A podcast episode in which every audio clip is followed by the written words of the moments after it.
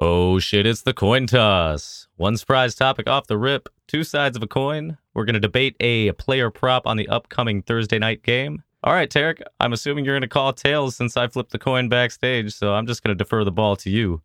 We got a banger on Thursday. San Jose 49ers and my hometown Titans. Titans are plus three and a half, home underdog in prime time. So we got George Kittle, Tarek, over or under 68.5 yards. Okay, okay. Slow down a second because first of all, it's just me and you here today, Mitch. That's that's important to note. Second of all, let me get this straight. You flipped a coin backstage. You preemptively called tails for me because of course, and obviously it was heads because of course. And uh, but you're deferring to me. That's just the sequence of events that just happened. Was that not obvious, plain as day? Okay, I just? I just wanted I just wanted to make sure for everyone at home they they knew the coin was flipped backstage. it was behind the specific stage in which I record. Yes, and uh, right, right, right, right. So George Kittle over under 68 and a half yards. And my response I think is going to surprise you here. I'm actually going to go under uh 68 and a half yards. And look, George Kittle's on a three game tear, as George Kittle is wont to do. I think basically like four out of the last six games since he came back from uh, his injury, he has hit 68 and a half yards. So, based on maybe a little bit of regression that I'm betting on, and the fact that the Titans are actually pretty good against tight ends, I think they're in the top five. And that makes sense. You know, they got two good safeties in Byard and Hooker back there. Um, I'm not going to be surprised if he hits the under on 68 and a half. Um, you know, I think it could go either way, but I think the underrated sharp money might be on the under. Well, I'm taking the over because guess what? He's getting 69 yards on the dot. Uh, yeah, that would make sense. Not another yard, not one yard less, certainly not 68 and a half yards. No, I I think Kittle might have a decent game. He's he he might be targeted in the end zone, might put up a couple touchdowns against the Titans, but the yardage, yeah, 69 seems right. Okay. Okay. So you're you're you're taking the razor's edge there. Yeah, 69. Yeah, I, I I think that three and a half point spread's a little little unfair, but we'll see. We'll see.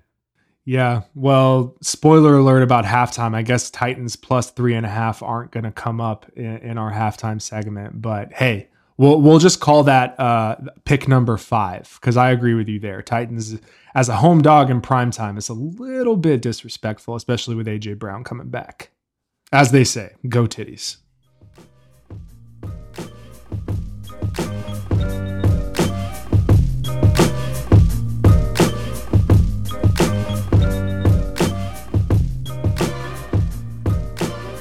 What the absolute fuck is going on, Mitch Yates? Like I said in the open, it's just me and you. Welcome into the Long Game Dynasty podcast, a weekly roundtable discussion about dynasty fantasy football. I'm your host, Tarek Angry T. Shria. With me, the lonesome, the one and only Mitch Yates. What's going on, bro? Oh, I'm not I'm not that lonesome. You're here with me, buddy. Whenever it's just the two of us, is it just me or do you also hear that Austin Powers rendition of just the two of us with uh, Dr. Evil and Mini Me? I it just cues in my head every single time. Yeah, I mean, now in the cultural zeitgeist of TikTok, uh, the only thing I can think of is like all all the trends of, you know, hearing the crystal raindrops fall, and you know, it's it's like a TikTok trending sound. So that's all I can think about. My memory from you know cultural moments like Austin Powers has just been completely wiped out by the application TikTok. Is that the long-winded way of calling me too old? We not hip anymore? Yeah. Yeah. I mean, what? You're like nine months older than me. So that makes you a boomer, dude. Okay. Okay, me. Okay. Okay, boomich. Oh. So we're gonna we're gonna get into this. Uh, we're gonna start off this episode of the long game with a little bit of a bummer of a conversation. Uh, and the big news, probably the biggest news coming out of the week 15 slate, was this surprise Chris Godwin ACL tear. Yeah, the initial reports by Ian Rapoport were that he had an MCL sprain. He was going to be good to go for the playoffs, which wasn't good, you know, for your fantasy football playoffs. But if you're a dynasty manager of Chris Godwin, you were really excited by that news. And then, you know, a couple hours later, Adam Schefter comes on and is like, wait a minute, Ian, you idiot. He tore his ACL. So that was a huge bummer.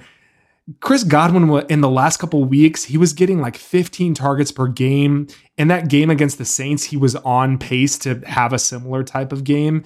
And he was really looking the part of the PPR superstar down the stretch that was going to help a lot of people win championships. But alas, you know, we kind of have to pick up the pieces and figure out what are we doing with Chris Godwin moving forward. Mitch, what are your thoughts? Uh, my thoughts are with him, and I hope for a speedy recovery because that is a brutal injury at a brutal time for somebody that's on the uh, the franchise tag there. Yeah.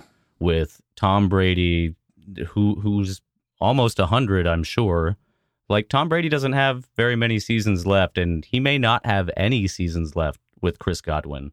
Like Chris Godwin is so up in the air right now, and his value is as well. So this sucks. This sucks for him, but I think there is some silver lining here, and that's he's only 25 years old. Yeah, and uh, I I don't know what's going to happen team wise, contract wise, or in his future, but I do know that next year he he's not going to be somebody that you should rely on coming back and helping your fantasy team even towards the end of the year. If he does, great, but that's not something that you should put any sort of hope into. But in 2023, he's going to be 27 years old. I see a lot of value there. Say say you're going to do a startup league this off season. Well, if you there there are going to be people there that are playing for 2023 off the rip. Um, right, the productive, the productive struggle, struggle type of people, right? Exactly. So his value is going to be higher than you know, just a, an injured player out for the year. Um, he's going to be a good player to build around. So I don't think we should necessarily nuke his value. But right now, I don't really know uh, if you can do much with him yet. So I don't know. What are you thinking, T? Yeah, uh, I I like how you highlighted that he's only 25, and you know I think like you gestured to, anything we get out of Chris Godwin in 2022 is gravy. Like, I think you should expect for Chris Godwin to not contribute to your fantasy team, your dynasty team in 2022, and he should be fully healthy by 2023. Um, as far as like value and my initial, you know, relative nuking of Chris Godwin. I got him as a low end wide receiver too. So he is wide receiver 24 in the wake of this news. That puts him around guys like Rashod Bateman, uh, older, kind of aging guys like DeAndre Hopkins, Chase Claypool, right? That's kind of the neighborhood that I put him in. Um, it's something to where I could see his value creep back up a la Cam Akers, who we're going to talk about in a little bit here, or a la, you know, one of the other injured running backs, that it's like his value.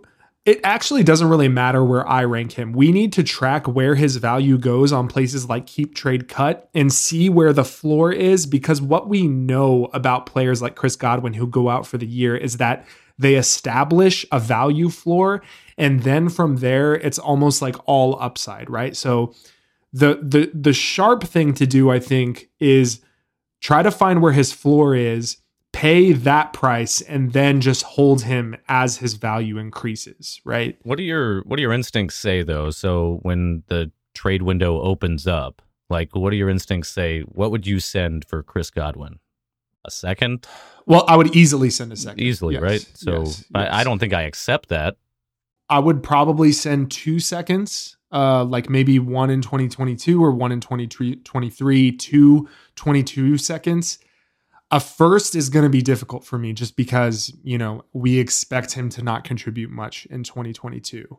Um, but I think by the time mid 2022 comes around, like October, November of 2022, I think he's going to command that value just based on the general trajectory of players like him in a recovery from an injury like this.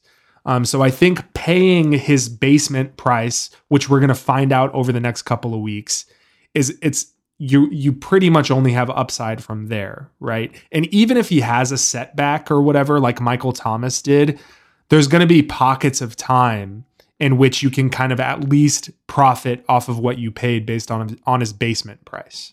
Yeah, I think a 2023 first would do it for me either way. Okay, considering that he's likely going to be back in 2023 and he's likely to be better than most of those first round picks potentially will be that season i'd say right so right. Uh, if i were going into it with that mentality i think i could get convinced on either side of that deal right and i mean 2023 firsts are you know highly valued assets because it's generally seen to be a good class especially at the running back position but again, you know, if if you are looking at buying Chris Godwin for that price because you're targeting competing in 2023, you've still got a year and a half before that 2023 NFL draft happens, exactly. right? So you should be able to if you are an active dynasty manager to kind of get back in on that 23 draft, right? Yeah, exactly. Love that. Okay. Okay. Well, uh, like Mitch said, we wish Chris Godwin uh, a speedy recovery. This is a guy that has done amazing things before he has turned 26. So hopefully he gets back by the time he's 27 and he's back to doing those wide receiver one things. All right, let's kick off this first half. And just as a reminder, as I do every week to our listeners, each week during the regular season, we've been kind of extracting two insights loosely from the slate of games. It's essentially just like dynasty insights that we think gives our listeners an edge on their league mates if they kind of, you know, take them into account as they're building their teams at all different phases of the season and the off season. So, me and Mitch, we're each going to give you two insights. And in this first half, I will kick it off with my first insight. I actually want to talk about the Rams running back situation because I think it's worth a little bit of a redux because these parts have been moving around all year in the market like hotcakes. And I think if we reflect a little bit, we can potentially take some lessons away. So, Cam Akers, he was primed by many to be kind of the next top five workhorse. And then he gets hurt, another bummer in the preseason, tears his Achilles, and his value tanks. According to Keep Trade Cut, his value went from running back six overall down to about a floor of running back 34. And right now, he's running back 20. So that steady increase in value between running back 34 and running back 20, I think that should have been expected by everyone, barring like a very public setback the workout videos they've started to proliferate and the sadness of the season has set in like other running backs getting hurt and that's pushed his value up now Darrell Henderson, he was about running back 40 just before the Akers injury. So that was about the high end handcuff territory. And he jumped to low end running back two value right after the injury and peaked in November at about running back 17. So he's on the downswing now with Sony Michel taking most of that work. And while Sony is not as explosive as Henderson, he's he's seemed to gain the trust of McVay. So let's talk about Sony Michel, right? We talked about Akers and Henderson. Now, Sony Michel, he jumped from about running back 80. This is a guy that was just dead in terms of dynasty value when he was still on the Patriots. He jumped to that mid range handcuff range, about running back 48 or so when he was traded to LA. And he's running back 40 now, and he's probably ascending a little bit. With Akers coming back, to me, the first insight here is that Sony Michel value screams sell to me in non deadline leagues. Unless you really need him for your championship run, I think you should be selling Sony Michel. But from all this information, I think what I want to offer is that the early offseason is still going to be a good time to buy Cam Akers at that running back 20 to 24 value. there's so much ambiguity with Darrell Henderson's contract year coming and if Sony Michel will get re-signed to a nice backup deal given, you know, his serviceable his serviceable play as of late that I think early on Cam Akers is going to remain kind of valued as a low-end RB2, but I think that that value is almost guaranteed to rise right? So, of course, there's risk of a setback that he's visibly not as explosive come week one of 2022. But I think there's a lot of upside that be, he becomes an RB1 or, or you can get out for a profit before the games start next September, right? So, you know, I'll, I'll, stop talking right now. Mitch, you were high on Darrell Henderson. And back in November, when his value was peaking, you kind of rightfully challenged me and Jon to raise him in our ranks. And we did. So I'm just wondering how you're feeling about this entire Rams backfield situation. I think you summed it up pretty well. But as where I feel on Henderson, I was high on him. And I watched the market catch up with where I was with Henderson. Right. Now that the market's up with me, no, it's it's time to it's time to sell, right? Like I was there. Right. I mean, well, he's he's back down to like running back 30 now. Right. right. So you're absolutely the the window is gone, but the trade window in most leagues is over as well. But looking looking forward to next year, I think the odd man out is easily Sony, like you like you mentioned here. Um, his value is whatever remains this year. Now, next year it is blurry it's a muddy situation with Akers coming back. Uh, Henderson's already shown the capacity to just lose McVay's trust at a whim.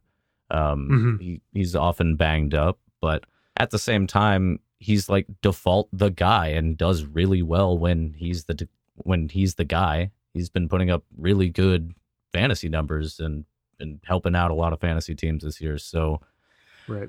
Honestly, where I was with Henderson was he was a inexpensive running back with a clear path to a starting job, and that's what I liked about him. Now he's known about, and like he's going to be too expensive. So Akers is more the guy that I'm going to be focused on because I I, I agree. It's he's going to have to earn his time back with this team, back with the back with the rotation of running backs, and I don't think it's going to happen right away. It's, there's probably going to be a few games next year where all of these guys are getting touches and nobody's fantasy relevant. But if I'm going to bet on any of them, I'm going to bet on Akers to be the guy coming out on top now. And I know that's not consistent with what I said earlier in the year, but the situation changes and yeah. you got to change with the situation.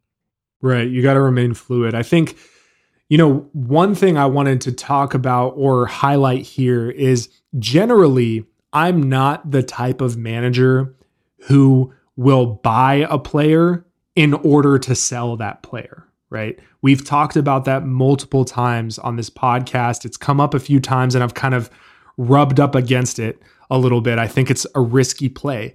The difference with a player like Cam Akers, and we've seen this over the course of the season, is that like I said, his value is almost guaranteed to go up. He's kind of like a 2022 first, right? Between now and the draft, his value is going to creep up just because of the natural kind of flow of offseason hype. And when these more workout videos come out and Sean McVay talks about how great he looks and how he's going to step right back in, it's just, it's telegraphed, right? So I'm saying, if you buy Cam Akers at running back 20 to 24 value, you retain the upside that he becomes a running back one again.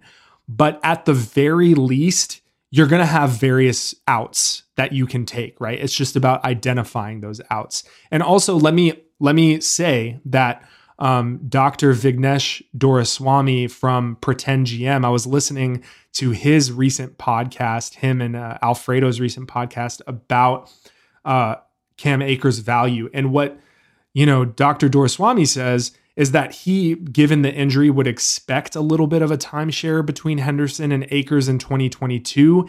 And then, you know, Akers having a shot at the workhorse role in 2023. So that's another, you know, thing we have to take into account. But as we move into offseason mode, it's less about the production we expect and more about what we think the market is going to do and how we can gain value out of that. Yeah, I think I think we've kind of hashed this out too with the ETN conversation, where I value guys like ETN and guys like Akers as stable assets right now, and right. I yeah, I think it's great. I do buy to sell. I, I will absolutely buy a player to sell him later. Like if the deal's available, like if it's not, then no worries at all. But I mean, that's all a part of being active.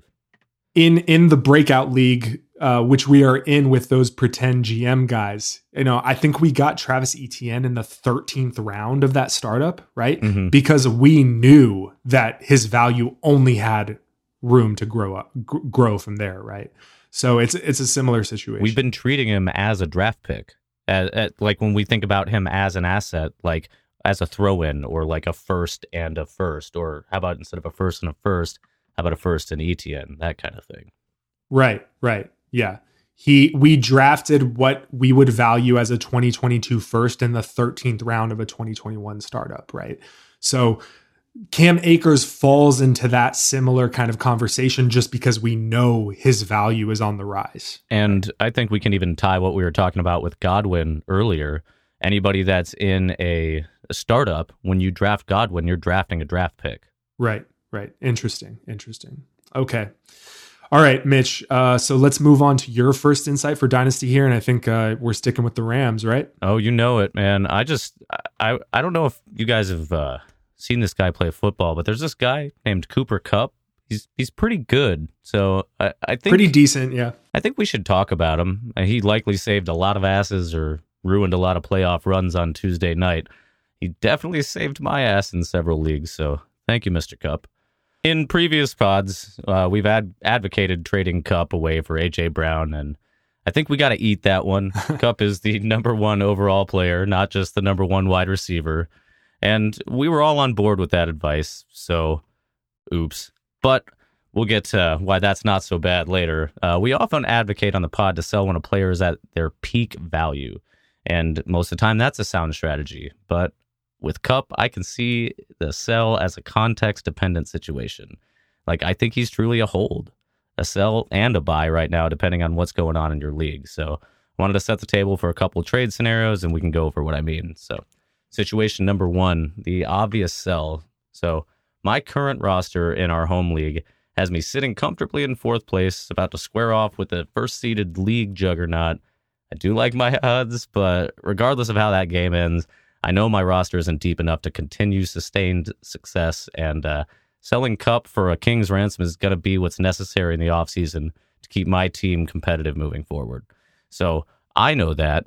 Now, whether the league is paying attention to my roster or not depends on who knows that as well. But I will be actively trying to move him uh, this offseason. So, situation too, though, if you're planning on making a run in 2022 and he's already on your roster, like this is not the time to get cute. Like he's got magic going on with Stafford, and there's no reason to believe it's going to expire in 2022. Like he's an absolute hold. He has the potential to be in this realm uh, not necessarily like the number one player realm, but like top five wide receiver. And you're going to need a stud like that uh, for a fantasy championship run. So he's a hold in this situation. But I'm also advocating the buy, like at full price, no coupons. Like this goes back to the first example. There, there's a buy window if the manager rostering Kupp needs more pieces. So I know I would pay two first for Kupp. I would pay two first and Elijah or Rondale Moore for Kupp. But yeah. I really like how you laid this out because saying Cooper Kupp is a sell, a hold, and a buy is just perfect because everything is contextual, right? And I think this is going to match up really well with what my second insight is. But firstly, I appreciate you saying we we have to eat kind of our advice about Cooper Kupp earlier in the season. We all were like, yeah, go trade Cooper Kupp for and a second for AJ Brown. Go do that for DK Metcalf, right? And you know, the last 2 months has proved us a fool, right? Like Cooper Kupp is just a, is a cheat code, right? So I would trade AJ Brown or DK Metcalf straight up for Cooper Kupp in any situation right now. So I agree, let me eat that. I do think if you made that trade, you know, your consolation prize is congratulations, you have AJ Brown. You know, that's not a bad place to be. But right now, in most situations, I think that Eileen sell Cooper Kupp, especially once the offseason comes, because it's just like we've said many times, it's a good dynasty process to kind of sell within the same tier and get an extra first on top, right? If you can sell Justin Jefferson for CeeDee Lamb in a first, I think you do that because you're just giving yourself more bites at the apple of being elite, right? So that's kind of like in most situations, I agree. But I think you laid out really well that there are plenty of situations where you should hold Cooper Kupp and you could even pay a premium for him. So I want to look at what this premium is, right? So like we say Okay. we would pay this or or wouldn't pay that, but I want to look at uh DLFs. Here, let me Yeah. this So uh, while you pull that up, I will say you mentioned that you would pay two firsts and Elijah Moore for Cooper Kupp. And I think that goes both ways. Like if I'm a Cooper Kupp manager and I don't necessarily feel like I have the depth to make like a really robust run at the championship in 2022, I would totally sell Cooper Kupp for Elijah Moore and two firsts, right? But you know, I would pay that if I really felt like I could afford it. And that's really going to put me over the top in 2022 because even while Cooper Kupp, you know, it's unlikely based on historic data that he repeats as the wide receiver one overall. Like you said, there's magic between Stafford and Kupp. If you watched that Seattle game on Tuesday, it was insane their their connection, and it's been like that all year. he's what 28 um that Yeah, there's plenty no of time. no reason to believe that this is going to end uh next year and Or the year after, exactly honestly. so uh, i pulled up a couple trades here on dlf and uh first one of course two first round picks for Kupp straight up Smash. smash um Yeah. Cooper Kupp side smash. yeah well then we got aj brown for cooper Kupp so Yeah. what we've been talking Look, about Look, like even if you are a rebuilding team and you want the 23, 24 year old and AJ Brown, I wouldn't do it because Cooper Kupp, he just carries more value right now. So you need to be able to get more on top or you need to go sell him to somebody else for even more than the equivalent of AJ Brown. these trades are eh, here. I'll uh, I'll save my opinion for after. Uh, we got Cooper Kupp for DK straight up. We have Cooper Kupp for Tee Higgins in a third. oh, Uh, s- smash. uh, Kupp and Gronk for Tee Higgins, Hunter Henry in a second. Smash. It's So like, so what it seems to me is that what I would pay for him is an overpay, which seems wild to me. But I'll just Right. keep going to see if we can find one where somebody else overpays. Here, here we got a Cooper Kupp for Amari Cooper, a first and a second. no, give me Cooper Kupp. Yeah, still Kupp on that one Yeah. for me too. Yeah. Wow, this is fascinating. Kupp and Amon Ra for two firsts. No, give me Kupp and Uh, on. yeah, Rob. please. And then uh, Kupp and Fournette for two firsts and a second. Kupp and Fournette. If I'm selling Kupp, I want like DK Metcalf in a first. Like I essentially want the equivalent of three firsts to get Cooper Kupp off of my roster, right? And I think given what he's doing, you should be able to do that. And if you can't, just hold, man, and prosper. Yeah, and and that's again hold. I'm holding in almost every situation unless unless I know that like I need to get that value and that value. Well, like I said, I think it's there, but looking at all these trades, I don't know. It's it seems to me like you need to inquire with your uh, Kupp manager after the season ends because uh, it looks like some people are getting some great deals here on DLF. Right. And if and if that Kupp manager is either Mitch or myself, uh, no dice. He'll kindly show you where the door is and uh, forcibly remove you. Oh man, Cooper Kupp just incredible. This this guy is like he's going to break Calvin Johnson's single season record. I mean, he's going to do it in 17 games, but still, this fucking Megatron, dude. Yeah. come on, insane. All right, mic check. Four. It is halftime. Nas, why did you do it? You know you got the mad fat fluid when you rhyme. It's halftime. All right, so you know we went one and three last week, which means uh, Trey is on a hot hot streak. I think he's gotten three in a row. Uh, I've lost two in a row. Jon's you know lost a couple in a row. Mitch, I, I don't know where where you're at. What maybe I'm like st- seven or eight in a I row have at this stopped keeping track, but I do recall No Dice December still continues. You're killing it. You're killing it in in spite of yourself. No, All I'm right. I'm killing our record in spite of all of you. yeah, I think now we are uh, two games under 500 for the season, but we got time. We got time. I, uh, eternal optimist. And remember, we're we're in the black, right? As far as the parlays go. So whatever. All right. So again, it's just me and Mitch here. So I'm gonna dictate both my pick and John's pick, and then I'll hand it to Mitch for his pick as well as Trey's pick. Let's start with John. And he's going with his favorite team, right? The Los Angeles Chargers minus nine and a half points at Houston. So he is giving Houston 10 points. Here's what Jon says I like a team fighting for the playoffs in the Chargers against a team fighting for draft position in the Texans. Although Jon says he's going to be really sad if the Chargers' COVID situation explodes over the next few days.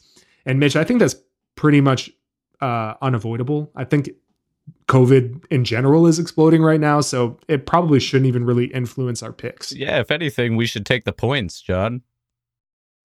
Yeah, I mean, 10 points is a lot to give away, but it is the Texans and, you know, that like it's Davis Mills, right?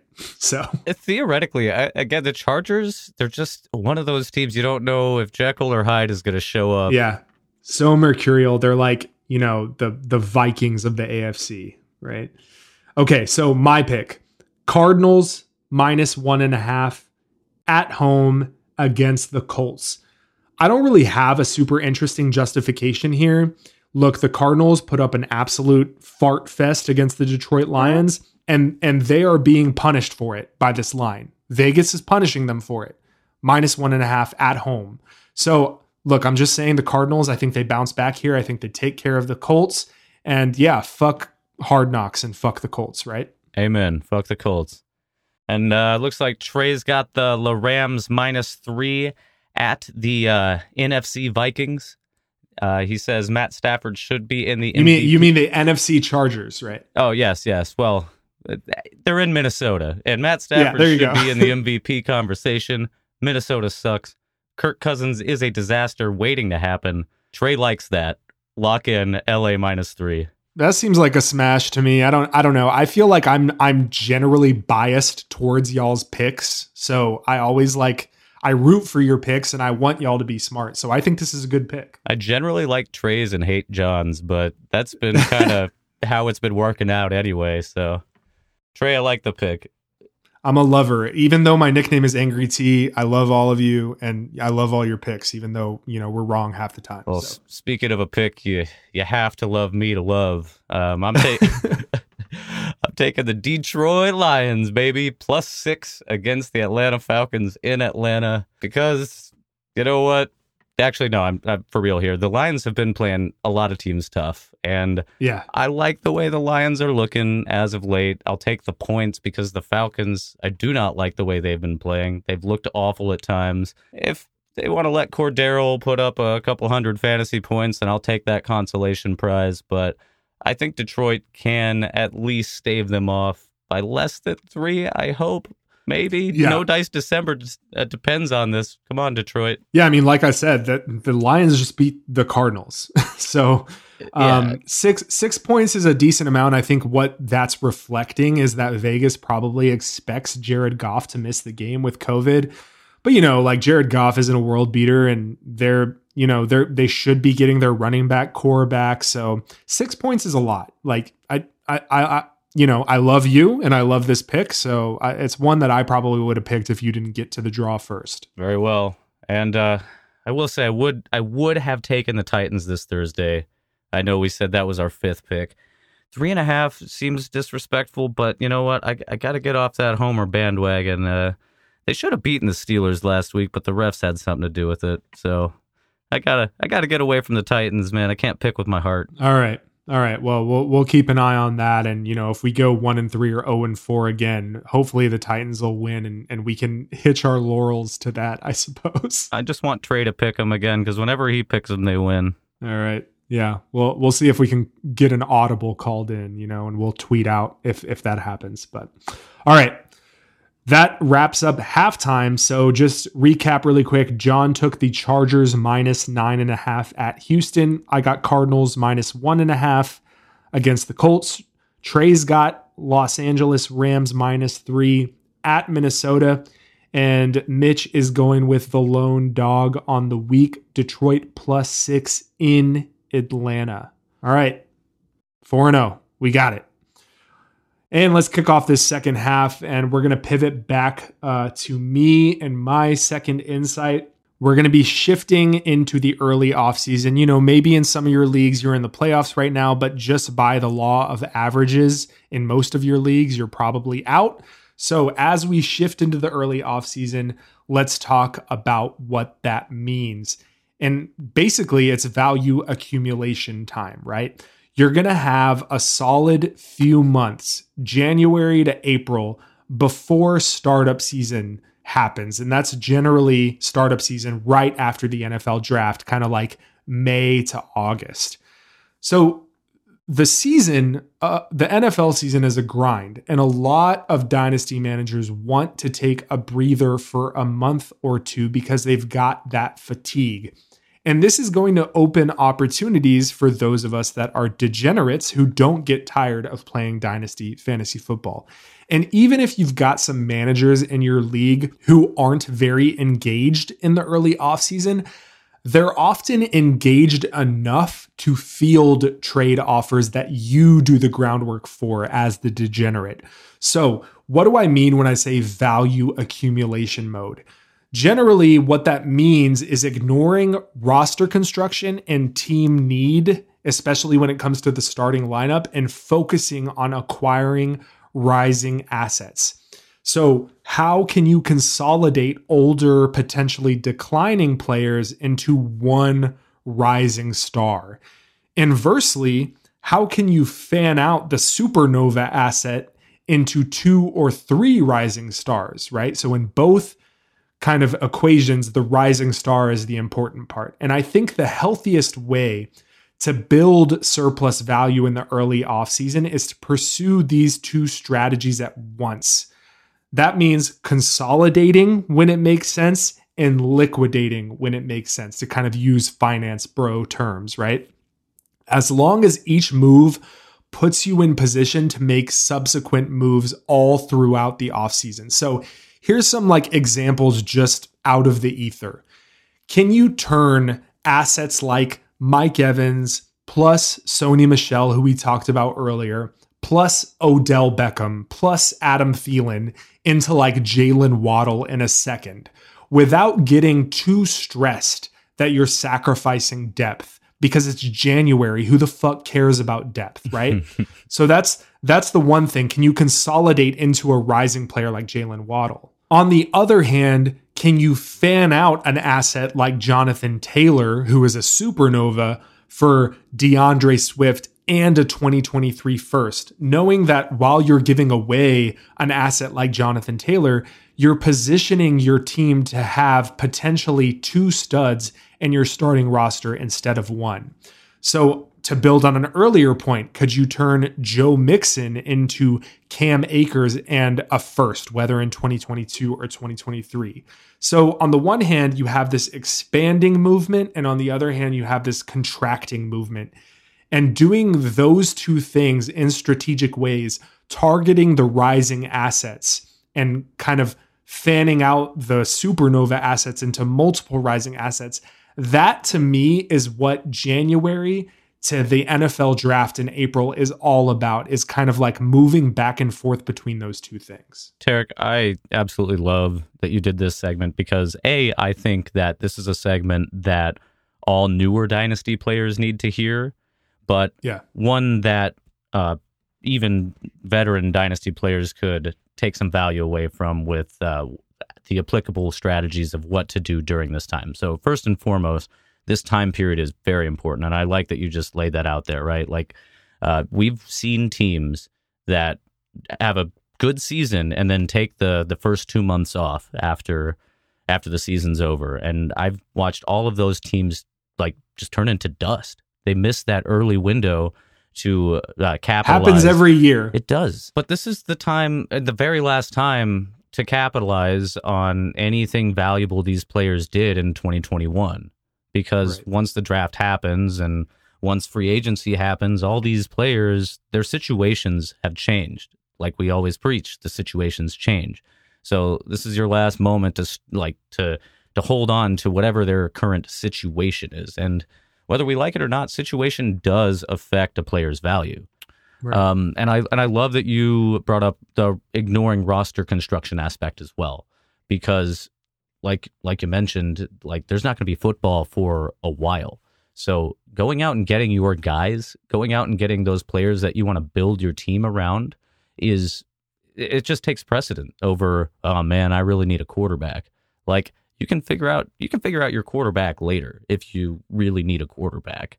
Like it, you might not get all of the players that are on your wish list as well. So you need to keep that wish list open and Yeah. just getting into the conversations, several different conversations um, with these managers, letting them know that you're a player in the in your league and that you mean business. Yeah, I mean, every trade, and we've said this multiple times, you know, every trade is an opportunity to make your team better.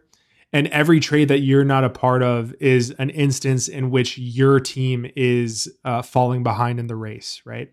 So, you know, I think what I, at, at the risk of being pedantic, what I wanted to highlight in this section is that I think it's generally understood that in the early offseason, you shouldn't worry about roster construction. You should just build value on your team. Why I wanted to bring in this insight specifically is because I think the general tendency with quote unquote value accumulation is trading one piece for three or four pieces, right? Because you're giving yourself multiple bites at the apple. And what I wanted to offer here is that that's not always the case. And I think that we can like move back to the Cooper Kupp discussion. Depending on the context of your team, there are certain moves that are consolidating moves where you're paying multiple pieces to get one piece that can also be value added to your roster in January versus it's all about positioning your team to make better moves down the road, right? So, for instance, if you wanted to move Mike Evans, Sony Michel, and Odell Beckham for Jalen Waddle, right? That's the consolidating move. But what that does is it positions you, if you want to then trade Jalen Waddle for Elijah Moore, a first and a third, right? It's that movement of expanding and contracting from kind of declining to rising players. That's what builds value on your team. It's not just about the trading one for multiple. I, I do find this interesting. I'm going to test your philosophy a little bit because, you know, you push me sometimes on not buying to sell, but you are admittedly somebody that loves value over everything, right? oh God, I'm a I'm a value scum. You're a dirty little value scum. And like yes.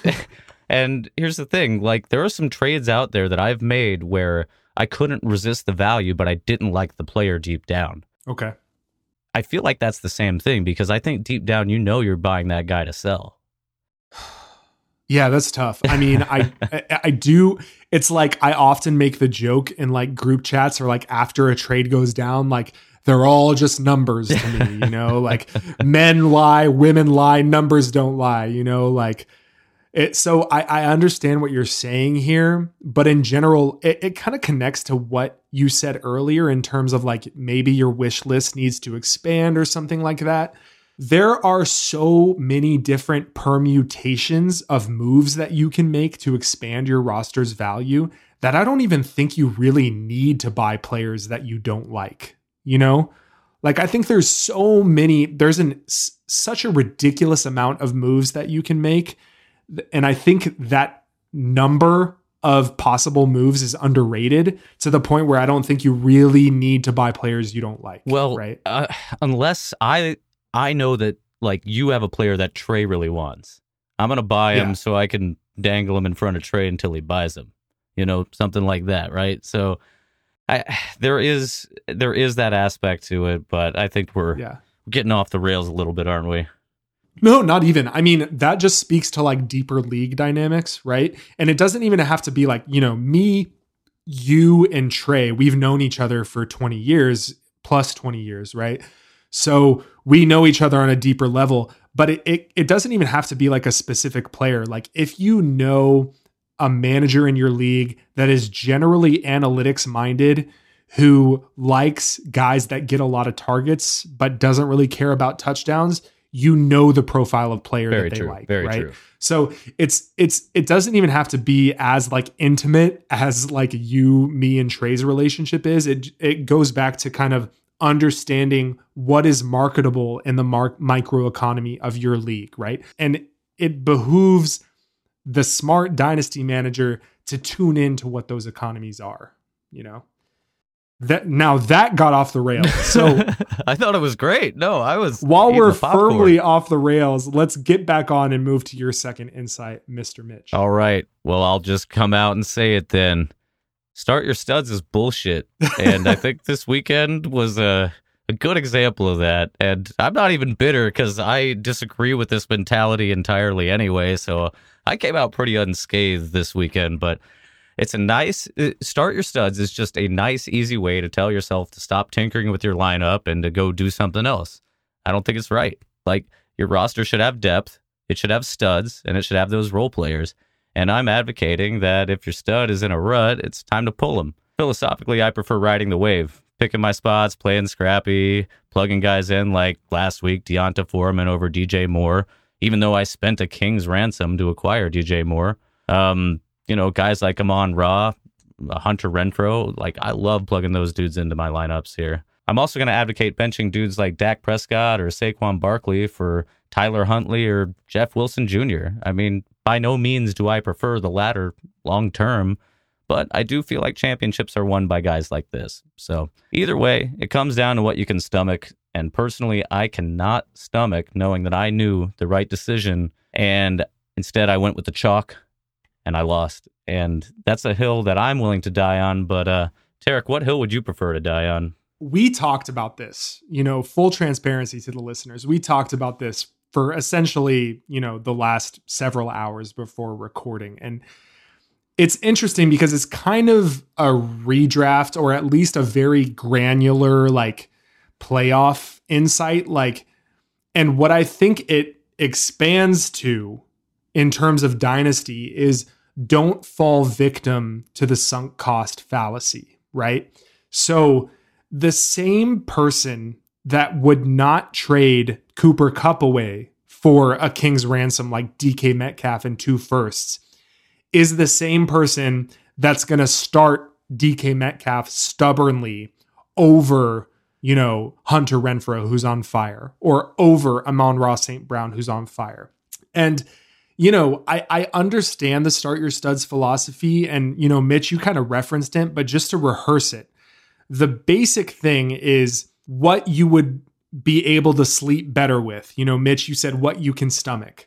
I think most people, they're basically like, I would feel better if DK Metcalf bombed in my starting lineup versus exploded on my bench, right? I feel like they'd rather blame DK Metcalf than themselves, though. But I'm sorry, I'll, I'll step back. That's no, no, no, no, no, no. I love that you interjected there because, like, what you're saying here is that that start your studs philosophy it blinds people from making the obvious choice, right? So this week with Elijah Mitchell out, you know, Jeff Wilson is probably a better start against Tennessee than a lot of quote unquote studs, right? But people are going to be so blinded by the philosophy of what they can stomach that they're that they don't make the safer and just as high upside play of starting a guy like Jeff Wilson or Amon Ra St. Brown.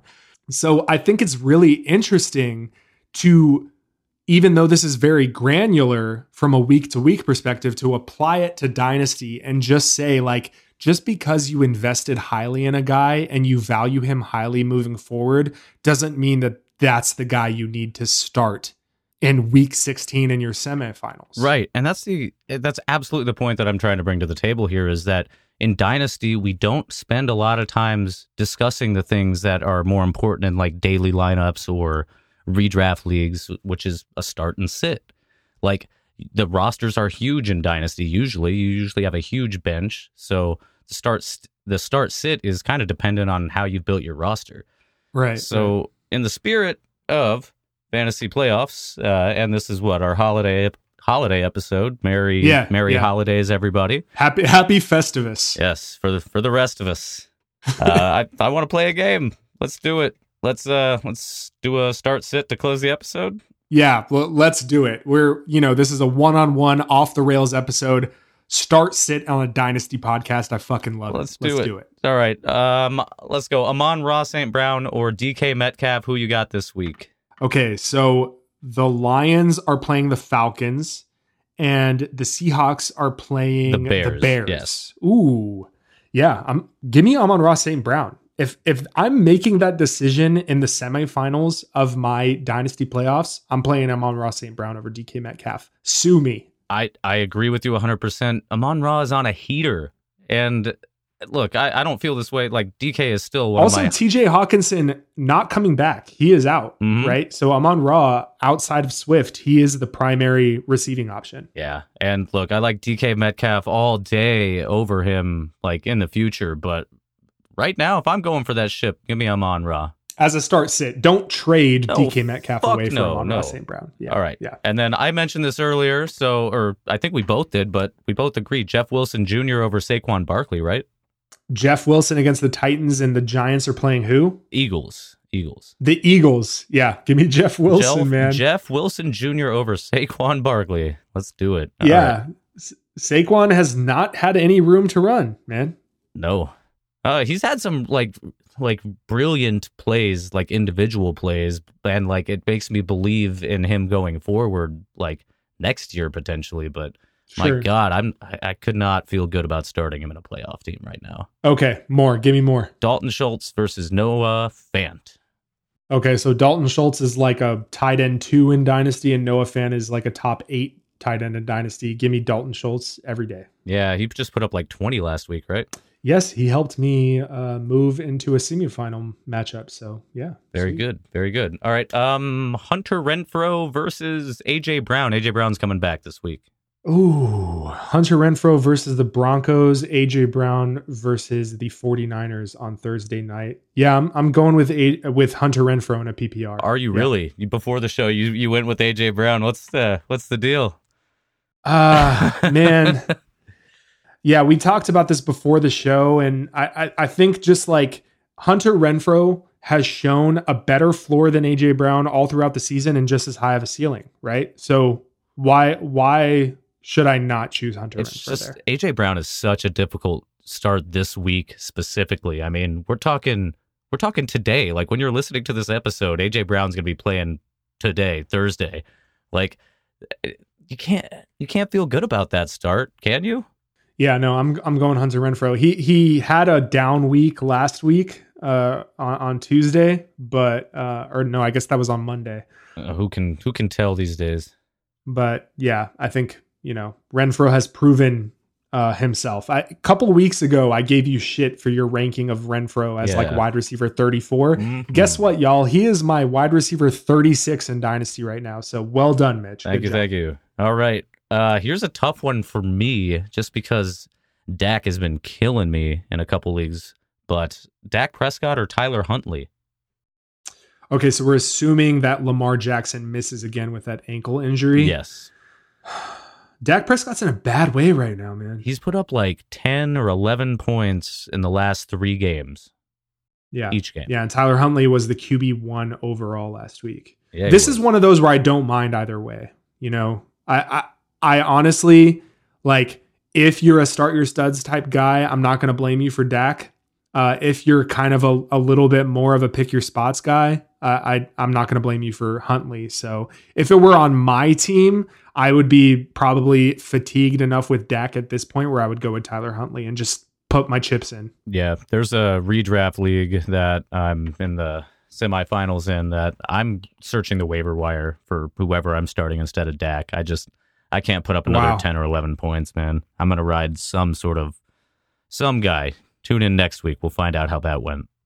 All right, you got one more here I for me. do. This is actually my favorite. Uh, Russell Wilson versus Justin Fields. They're playing each other.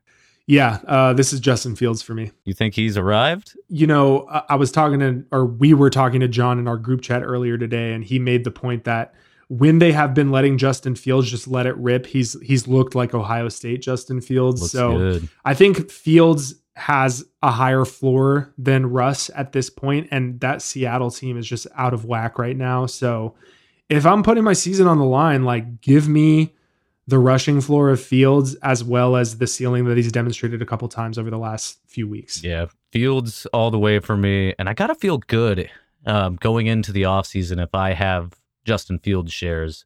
Got to feel pretty good about that. Early in the year was pretty, pretty shaky business being a Fields manager, but Well, okay, so you talked last week about uh, Trevor Lawrence and how you were going to kind of be buying Trevor Lawrence this offseason. Straight up in a vacuum. I mean, it's quarterback to quarterback, so it doesn't even need to be a vacuum. Trevor Lawrence or Justin Fields moving forward. I am still on Team Lawrence. Okay. And it took me a big, deep sigh to say that. And I mean that that's gonna be a fun topic of conversation. That's gonna it's gonna be one of our off-season topics, I'm sure. Um, For sure. For sure. We'll have to do like a rookie review, and uh, the quarterbacks are going to be fascinating. you know, I love them both, though. I think those are the two that, like, I don't know what's going on with Trey Lance. I don't think any of us do. And uh, what, what did uh, Jon call him? Baby Jet. Zach Wilson, yeah. Yeah. baby jet. I think, and you know, Mac Jones, he's he's kind of he's reached an apex of value, and I think if you can if you can get either Trevor Lawrence or Justin Fields for Mac Jones right now, you you got to run to the Yeah, accept you better go do that. Okay. Well, yeah, that that last insight was was interesting. Quote, start your studs is bullshit. End quote. I love I love it. That's how it right. Next week we need to bookmark all these start sit decisions Uh, and we see how we, we did. should. I yeah. like that. So let me recap it for the listeners as to close the show out.